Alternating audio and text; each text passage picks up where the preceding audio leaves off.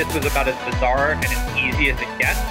So the number for me was a number that would allow me to never have to work. I feel like we got top, top, top.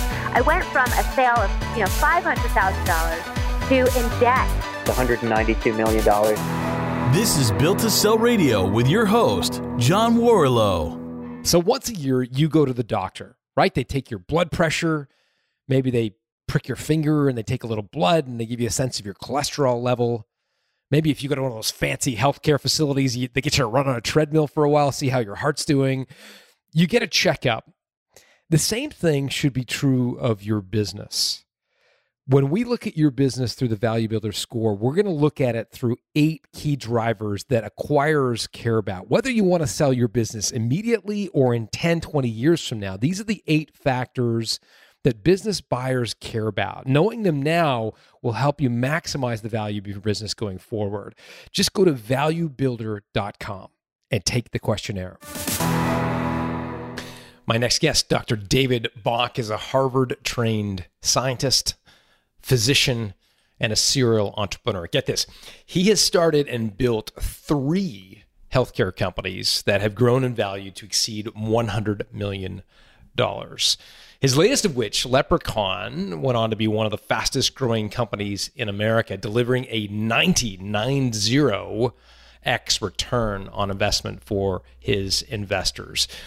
So, what's his secret? Well, it turns out there is a methodology he goes through for picking a business idea that he discovered between idea number one and number two. And in this episode of Built to Sell Radio, he shares that strategy with you. Enjoy this interview with Dr. David Bach.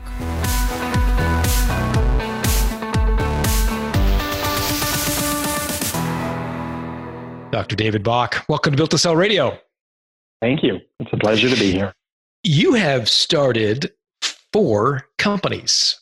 You must be among one of the only people I know who's actually started four companies Touchstone Healthcare, um, Empyrean, Leprechaun, Platypus Nero.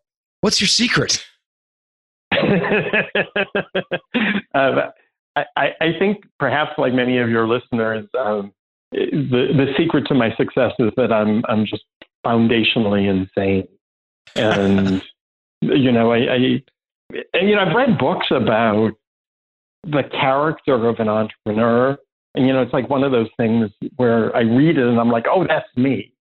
Uh, you know, I, I retired after the sale of my last company, and I lasted I don't know two years, and I was I was utterly committed to being retired you know, I, I kind of had hit my number and working really hard. And two years later, I was like, this, I just want to get back in the game.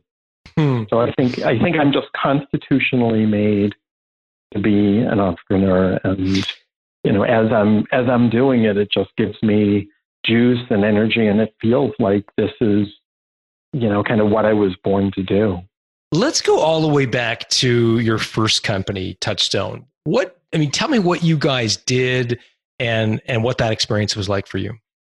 Okay, well, um, let, let me begin and say the value that Touchstone offered me in my life was primarily to teach me about how to not start and build a business.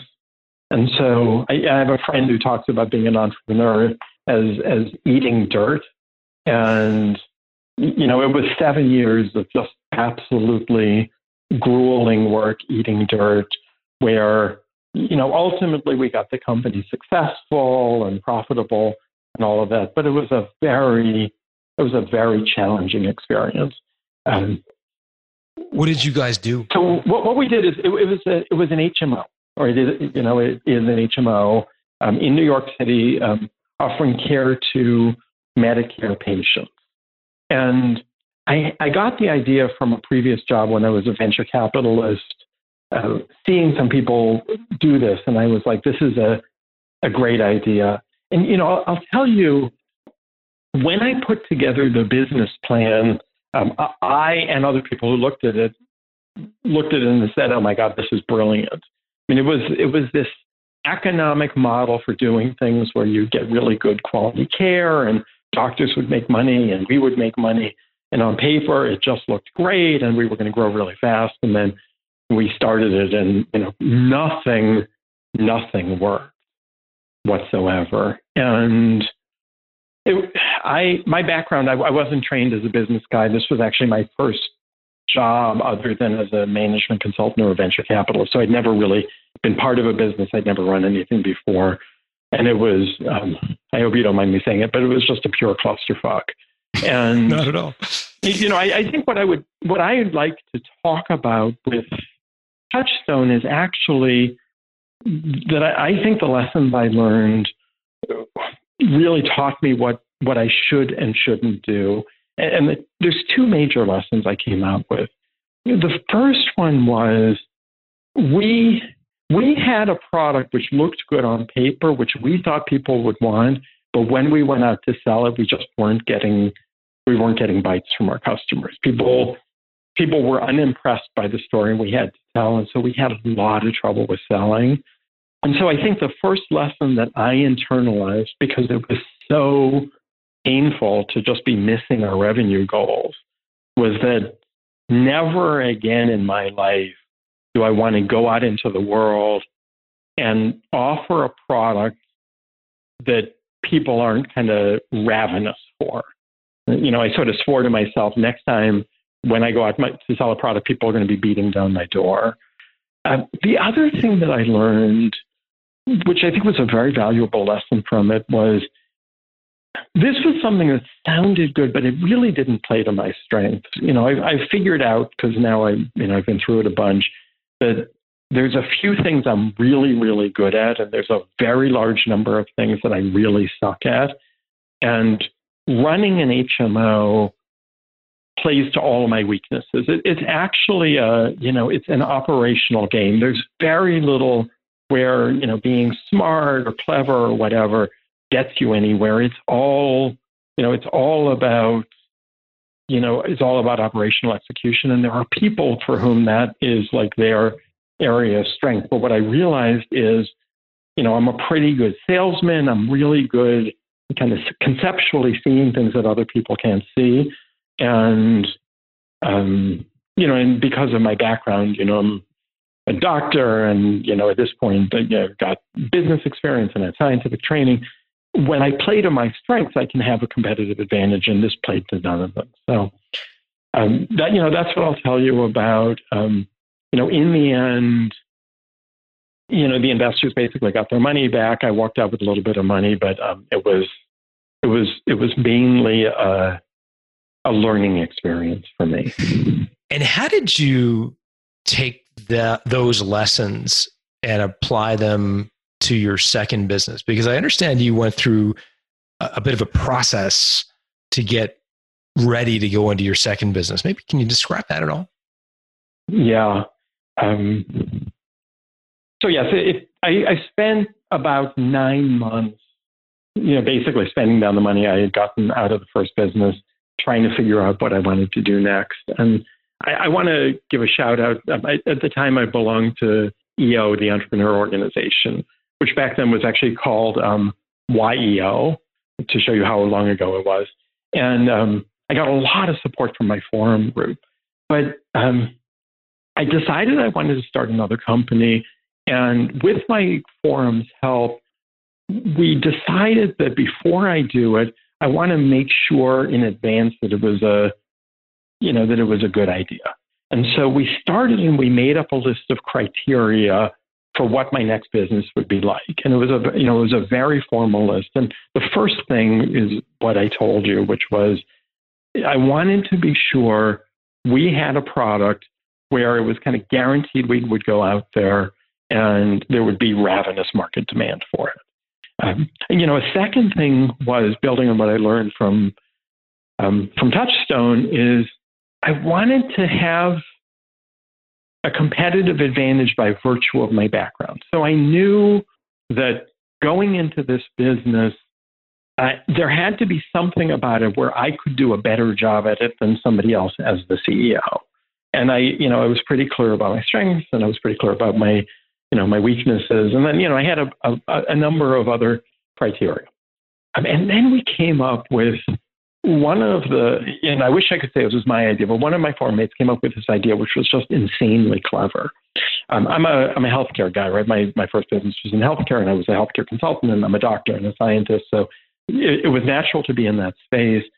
And we said, well, if you want to build a business which is guaranteed to grow, the first thing you have to do is you have to find a problem in the market that nobody else is solving, where you know where clients are motivated. And we wanted a, a problem which was of high importance to people. So what I did is I I went on um, you know what, what's now been dubbed a listening tour, and I started calling people I knew in the healthcare world. And here's the question I asked them. And these were like leaders in healthcare. I said, "Tell me a business problem which is going to be really important to you a year from now that you haven't start started to worry about." Right? Something which is going to be a huge problem for you in a year that you haven't started to worry about. And you know, and, and I got on the phone with CEOs of people, you know, CEOs of some companies, and they referred me to their other friends. And I'll tell you something: people loved this question. I got to talk to the CEOs of some Fortune 100 companies, and John, they loved it because you know these CEOs are thinking quarter by quarter, and it was the first time anybody made them think kind of down the future. And so I would schedule, you know, half an hour with people. I would get an hour and a half. And I did 150 of these interviews. Wow. And it was just all asking that same question. And as they went through it and they started to speculate, themes came out, and there were 35 ideas. And they were all ideas like, here's a problem which is getting worse, which is going to be a huge issue for these people. They don't have a solution. Can I solve it? And then I was just like, can I come up with a business plan that I have unique? Value for. And out of those 35 ideas, then I went through with my forum group and we sort of systematically checked them off against the criteria. And we came up with two ideas, or I did. And one was for my second, one was for my third company, um, you know, Leprechaun and Empyrean. And they both did, you know, by all measures, incredibly, incredibly well. Um, and, you know, it was, a, it was just a great thing. And I'll tell you, in doing the market research, it also set me up because by the time I went into the space, I had already talked to some potential customers, so I had my pipeline built. I talked to people in the space, and so it was very easy to construct a management team and to come out quickly with a product. And um, that's what I did for the second and third one. And then recently, when I went back into the game, that's exactly what I did for this business. And you know, sure enough, just like happened for the second and third company, you know, I've now come out with a product, or we have come out with a product which is just, you know, generating massive, massive consumer demand, and it's been a it's been a really good formula for me. I'm so fascinated by this idea of a listening tour. Did you actually call it a listening tour, like in your emails and correspondence with doctors and and no, that, that, that was a that was a phrase that Hillary Clinton popularized after after I did it. Okay. So I, I, I don't remember what I called it. I don't think I, I actually, I don't think I called it anything, but. How did you land those meetings? Well, I mean, I was already connected in the healthcare industry. So I, I started, I started with 25 people who I knew, who I knew would take my call just because they were my friends. Uh, but what happened is, as I said, I started to talk to people and they were like, holy shit, this is fascinating. I haven't thought about it. And so I was getting, you know, like I said, CEOs of large companies giving time because they found the question provocative. And, you know, one thing people said is they, they kept wanting to hear what everybody else was saying. You know, so if I would talk to the head of an HMO, they would be like, well, what are the heads of the other HMOs saying? And actually, ultimately, kind of as a favor to all the people I, I talked to, I wrote up a white paper, you know, a 25 page white paper saying, I've done these 150 interviews, and here are the major themes that I've heard about what people think are going to be problems coming down the road. So. And and David, did you promise that white paper up front as part of the pre-pro quo to get the interview, or or was that just something after the fact that you that you did? As it was it was it, it, kind of evolved. I mean, um, you know, I was I, I made the decision that I was going to do it by around the 20th interview. It, I can't believe I remember this, but on average, you know, I would talk to people and then I would say, who else should I talk to? And on average, every person I talked to gave me like two and a half referrals because they were like, oh, you know, you should talk to so and so and so and so. And so, you know, it really quickly went to the point where I had way more people that I could interview than, um, you know, than there was time for. And did you do it under the guise of trying to discover your next business idea? What was the what was the sort yeah, of no, was, premise? I was, I was super I was super honest about it. You know, like I, I mean, I would be, you know, I, I learned this. You know, when I first read the book "What Color Is Your Parachute" and I left Madison to go into the business world. I mean, I realized that then, you know, people love doing informational interviews. If you're not selling someone, uh, you know, it's not hard to get people to to do this kind of thing. You know, I mean, I don't know about you, but like, you, you know, I would imagine if I was like, look, I want to write a book and you're an amazing author and you published this amazing book. Would you give me 10 minutes of your time to talk to me about your experience about writing a book? I mean, my, I don't know you very well, but my guess is you'd say, oh, okay, maybe, you know, you, you know, just because, you know, it's like a pay it forward thing. So I think it was, I was super honest and I didn't have, I didn't have any trouble. But again, I think the, the, the thing which made this plan work so well is that the question was interesting to people they weren't doing it as a favor for me. It was really, it was provoking these people to think about something that they should have been thinking about and they didn't. Right? I mean, you are the CEO of a company. You better be thinking about the problems you have that are coming down the road that you're not worrying about yet. And you never do. So it's a, it was a useful, it was a useful exercise for them to sit back, you know, and, and think about it, right?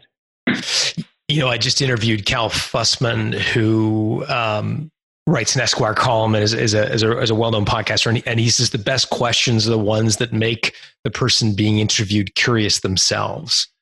And it sounds like you came up with one. Out of interest, how did you actually come up with the idea for the question itself? It was, I, I like I said, it wasn't me. It was, um, I, there was a guy in my forum named Jeff Moore um, who came up with the idea.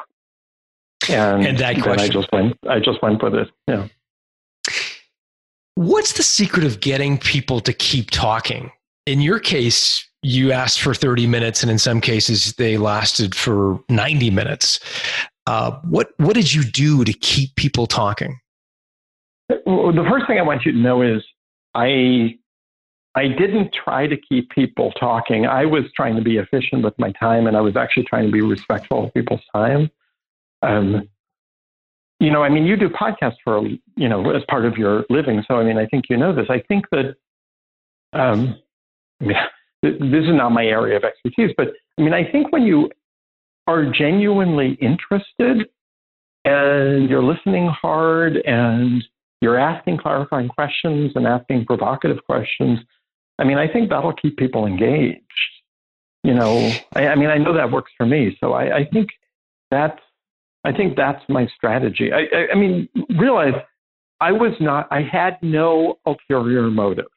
I was just like, talk to me about your problems and let me know more. And, you know, I mean, that's a, that's a magical question, right?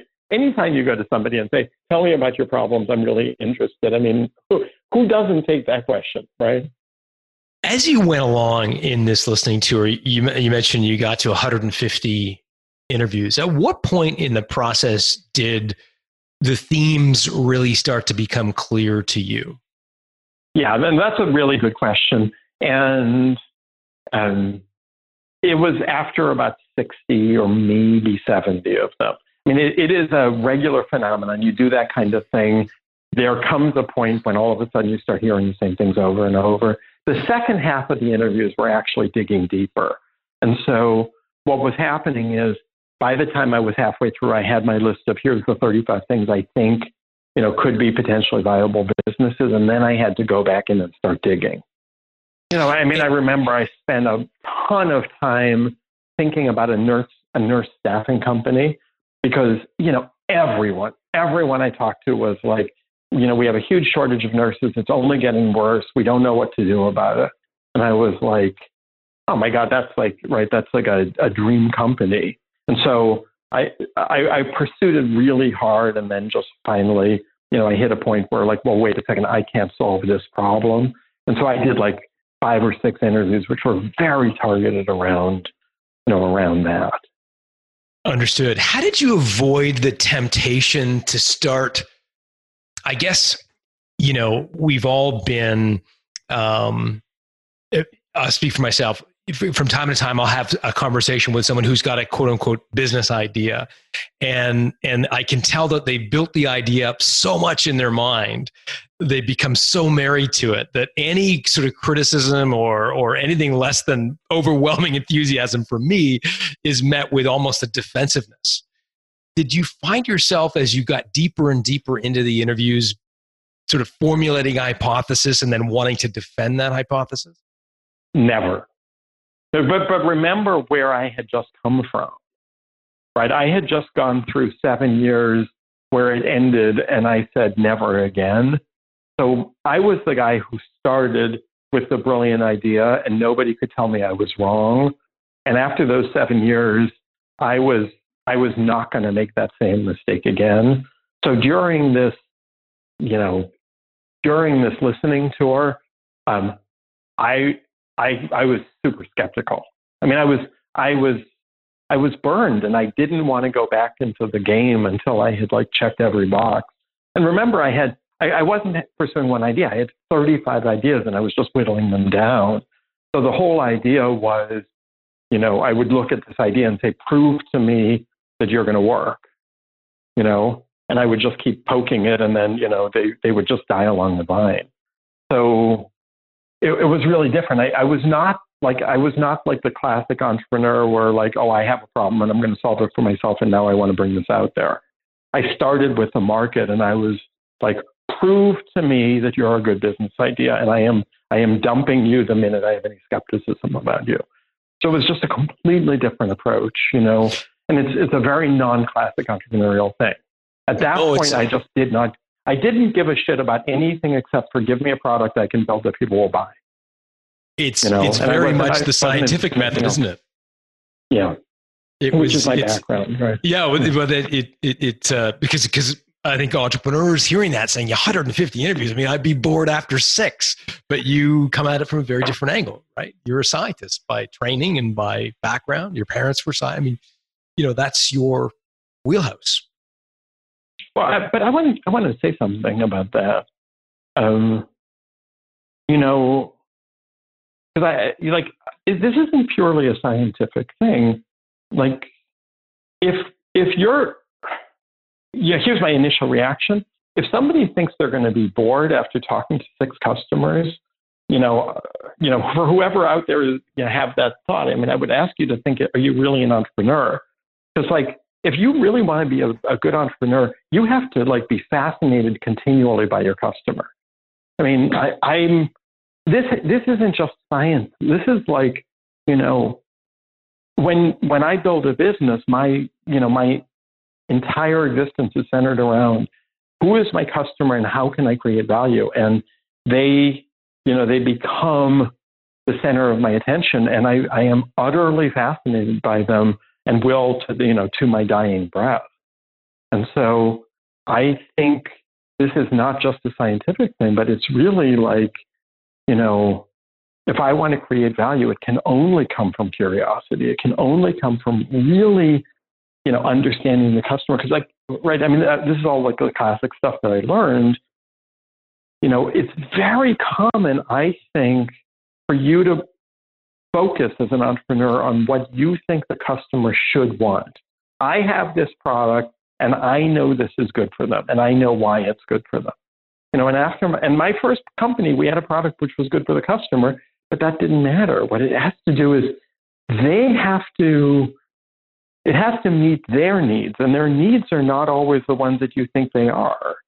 You know, these are very emotional things. And so you've got to really you got to get into the mind and the heart of the customer and know what moves them and what what represents value for them rather than what you think is valuable. And I think if you get there, then you know, then it's really easy to do a dance for the customer. Otherwise, what you're doing is you're, you know, you're fighting against the tide. How do you ask these people in these interviews about their their willingness to buy. One of the things that I'm I'm kind of curious about, and I know a lot of entrepreneurs are probably doing the same thing as they listen to this, is they're saying, "Yeah, but I want to know, like, would a customer buy? I, you know, once I've once I've sort of formulated an idea of an of a of a business, I want to ask them, like, would you buy, and how much would you pay for it? Did you get into that level of questioning, and how did what did you learn about asking those sorts of questions? Well, I have no problem. I mean, I have no problem asking that kind of question. But I mean, I want to I, would rather not talk about that process because I mean, I just started another company and I went through a year of market research before starting this one too, and you know, did focus groups and talked to customers. But I mean, I think I don't think um, I don't think anybody that I can think of minds if I go in and I say, look, you know, here's what I'm thinking of as the product, and you know, would you buy it? You know, what would you pay for that? I think that's a pretty reasonable question. I mean, I don't know. In the world I travel in, you know, people like entrepreneurs and they want to help you come up with something. And I think, you, you know, I mean, I've got all sorts of people who are pretty honest with me saying, I would never buy that or I wouldn't pay more than this or, you know, whatever. I, I don't think that's a difficult problem to have how do you avoid because there's a lot of people and i've seen this myself uh, asking people about business ideas especially in, in, the early days of, of running a company you know out of out of the desire not to be mean spirited or you know not to put a, a pin in your balloon people will you know placate you and say nice things and say hey that's a great idea. You know i think that's a that's a winner. That's your million dollar idea. You hear that sort of thing from or at least i should say i have heard though that sort of sentiment from people. Yeah, well, I, I, I think don't want to hurt my feelings. I think I think there's two things at play. The first thing is, you know, sometimes people will not want to hurt the, your feelings, but the second is people are notoriously bad at knowing how they will behave, and so you know, there's all sorts of famous psychology studies where people say I'm going to do this, and then they go about doing that. You know, like I, I remember, this is again because I'm super old. You know, there was this famous market research study where somebody said, you know, if, if you had time to watch the Playboy channel and the Nature channel, right? This was, I don't know, 30 years ago. How much time would you spend on one or the other? You know, everybody is like, I'm going to watch National Geographic, I'm going to watch the Nature channel, and you know, sure enough, what do they tune into? Right. But the thing is, they just don't know what they're going to do. They they think they're going to do one thing, but the truth is, you know, we are not driven by our logic. We are driven by these very primal things. And so I, I mean, I think it's much worse than you're describing. I think when you go and talk to somebody, you, you know, I want to be really clear. If you know, I'm I'm not somebody who will go to somebody and say, "Would you buy this? What would you pay?" And I take it at face value what I actually am listening for is, is the emotion underneath it. And so when I was doing this, what I was listening for is someone's emotion. I, you know, if we talked about a nursing shortage, you know, and you talk to the CEO of a hospital, you can tell whether or not, you know, he or she is losing sleep over it. You know, you can tell. And it's like they're going to be like, you know, and, and if they're just like, yeah, yeah, yeah, we're having a problem with the nursing shortage, you ignore it. But if you, if you, if they come to you and they're like, you know, metaphorically like grabbing you by the neck and saying, dude, if you can come in and you can solve this problem for you, I will give you, you know, my right testicle. If they say something like that, I'll be like, okay, I believe you. Right? Because you can feel it. You can feel this is not placating you. You can feel this is a huge problem for them that they don't know how to solve. Right?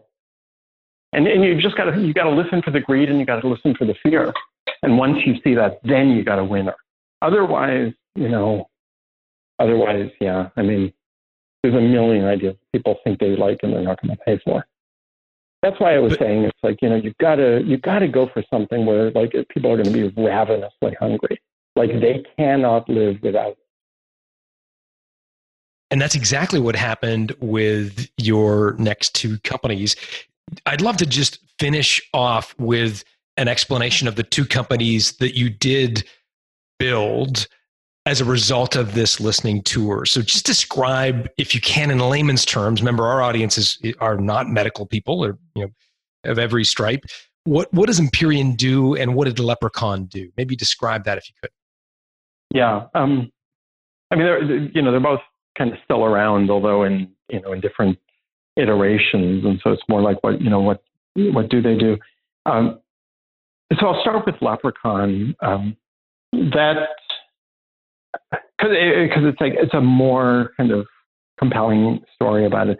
So back in the day that I was asking these questions, well, for, first of all, our customer was what are called Medicare HMOs, and so these are HMOs, um, and but their customers are not like companies. Their customers are elderly people who want private insurance rather than getting insurance from the government. And so, you know, these are people who are eligible for Medicare and they say, I'm going to sign up with, you know, United Healthcare rather than just like the regular government thing. Okay. Mm-hmm. and one thing you got to know about Medicare HMOs is they get paid in a really weird way. They don't get paid by the customer. When you sign up as a client to become a participant in a Medicare HMO, then the government will actually, you, you file something with the government, and then they will transfer to you the payments that they would otherwise expect to make, right? So you sign up a patient, and then you get a check from the government every month to cover you um, for the costs associated with it. Are you with me so far? I am. Okay, so those were our clients. Now, at the time I was doing my interviews, when I was talking to the CEOs of these Medicare HMOs, they were saying, you know, the government's changing their formula for how we're getting paid, and it goes into effect in a year, and I haven't really paid any attention to it because I've been way too busy, right? So you talk about like a compelling event that they haven't dealt with, you know, that, right, it's like slapping you in the face. And so as I investigated this thing, and remember, I'm a, you know, I've, I've got like perfect background. I had actually run a Medicare HMO. I'm a doctor. What I discovered is they were completely, completely changing the formula for these HMOs, and a bunch of the HMOs were going to get creamed. And these are public companies, right? They were going to get creamed because the new formula um, could kind of cut them off at the knees. And so here's what happened. In the first formula, the one that used to be in effect, people were getting paid just based on the demographics for their for their patients. So, you know, if you're a 75 year, year old woman from the Bronx, then you know they might get $750 a month, right? And doesn't matter about anything else. All that matters is you know that you're in the Bronx, you're a woman, and you're 75. The new system started to pay people not based on demographics, or at least not entirely, it started to pay them based on their clinical conditions. So now all of a sudden, if you're a 75 year old woman from the, from the Bronx, but you're completely healthy, the premium is going to be like 400 bucks. But, you know, let's say you have diabetes, then, you know, it's like 500 bucks. But if you have diabetes and you broke your hip and you have depression and, you know, emphysema, it could be like $2,500 a month. So they were paying money based on how many clinical diagnoses you had. And here was the thing the HMOs had put no attention into reporting information about the clinical diagnoses that their patients had, and they were missing like more than half of the diagnoses. And so when the new system came into effect, they were going to get creamed and they were massively underreporting. And it was coming in a year, and nobody had put any attention on this issue, which was going to, you know, which would either sink them or, you know, allow them to really swim if they could solve it.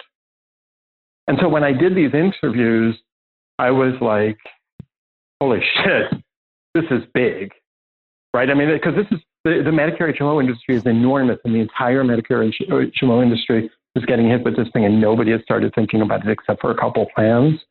And because of my medical background, I was like, I know exactly how to find the diagnoses that are missing, and I know how to collect them, and I know how to make them more money.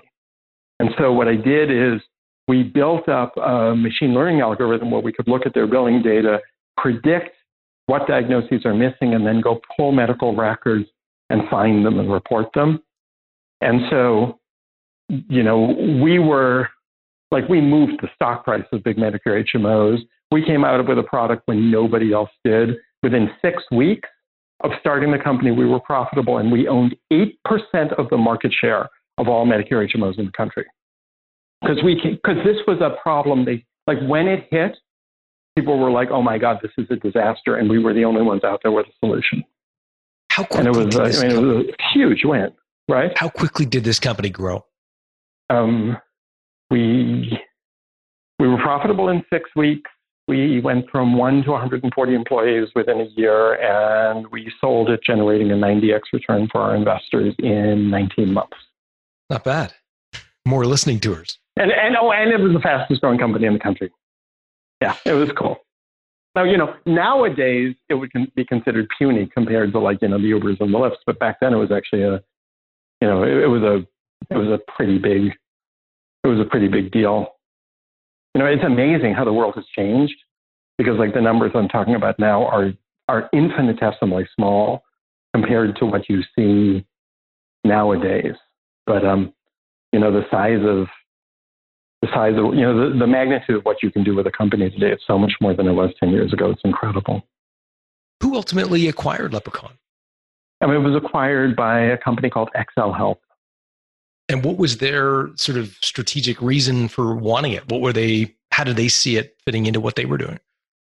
well i mean look the, the bottom line is that we we essentially were the first players in what is now a large industry you know, I mean, if you think about it, the the business of looking for missing diagnoses is worth a lot of money to these HMOs, and so we were the first ones in there. But ultimately, there, you know, now there's like four or five major players, and they all have, you know, a pretty sizable presence. And XL wanted to get into the space for a variety of reasons, and so, you know, they they got funding from Goldman Sachs, and they did some other stuff, and they actually ultimately took the company and grew it pretty nicely. Um, but you know, it was, you know, like I, you know, in, in our prep call, we talked about the, you know, the sort of the challenges people associate with selling. It was not hard to sell Leprechaun, right? I mean, it was an industry people were waking up to. We were profitable. We were growing really fast, and you know, when the investment banking world looked and said, okay, this is a major industry that's evolving, larger players in the healthcare world came along and said, we want to be a player know, we, we can either try to build it from scratch or we can acquire, you know, this company. And at the time, you know, we, we weren't only the leading player in the industry, we, you know, we had sort of invented in the industry and there were some new people coming in, but we owned, I don't know, you know, we had, I don't know, 20 times as much business as, as the next largest player at the time. It's an amazing story. David, where can people uh, reach out about uh, and, and find out more about Platypus Neuro or yourself, what would you direct them to LinkedIn or is there a website they can learn more about you? Well, yeah, I have a, a LinkedIn profile. The the company. This is the first time I've done a podcast in like two years where I haven't talked about the company I'm doing right now. But um, the the the website is platypusneuro.com. So I'll spell it. It's a really long name, and we're actually going through a name change. But it's P P as in Paul, L A P like in Tom, Y P U S neuro, which is N like in Nancy E U R O dot com. Um, and I, I, just want to give a shout out. It, this is talk about market research for something which is going to change the world. We have neuroscience technology where we work with elite performers like you know athletes and hedge fund traders and the like, and our technology rewires and dramatically upgrades their brain so they improve their cognitive performance and it directly translates into things like more points on the scoreboard and more profits in the hedge fund.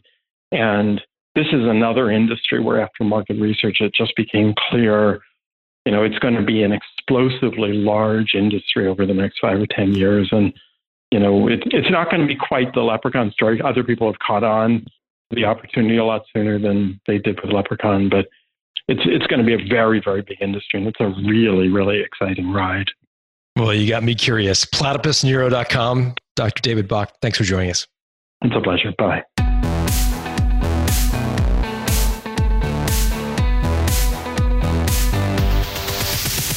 Thanks for listening to Built to Sell Radio with John Warrillow. For complete show notes with links to additional resources, visit builttosell.com slash blog. John is the founder of the Value Builder System. To find out how to improve the value of your business by 71%, visit valuebuildersystem.com. John is also the author of Built to Sell, creating a business that can thrive without you, and The Automatic Customer, creating a subscription business in any industry. Connect with John at facebook.com slash built to sell or on Twitter at John Warrillow, W A R R I L L O W. Thanks for listening.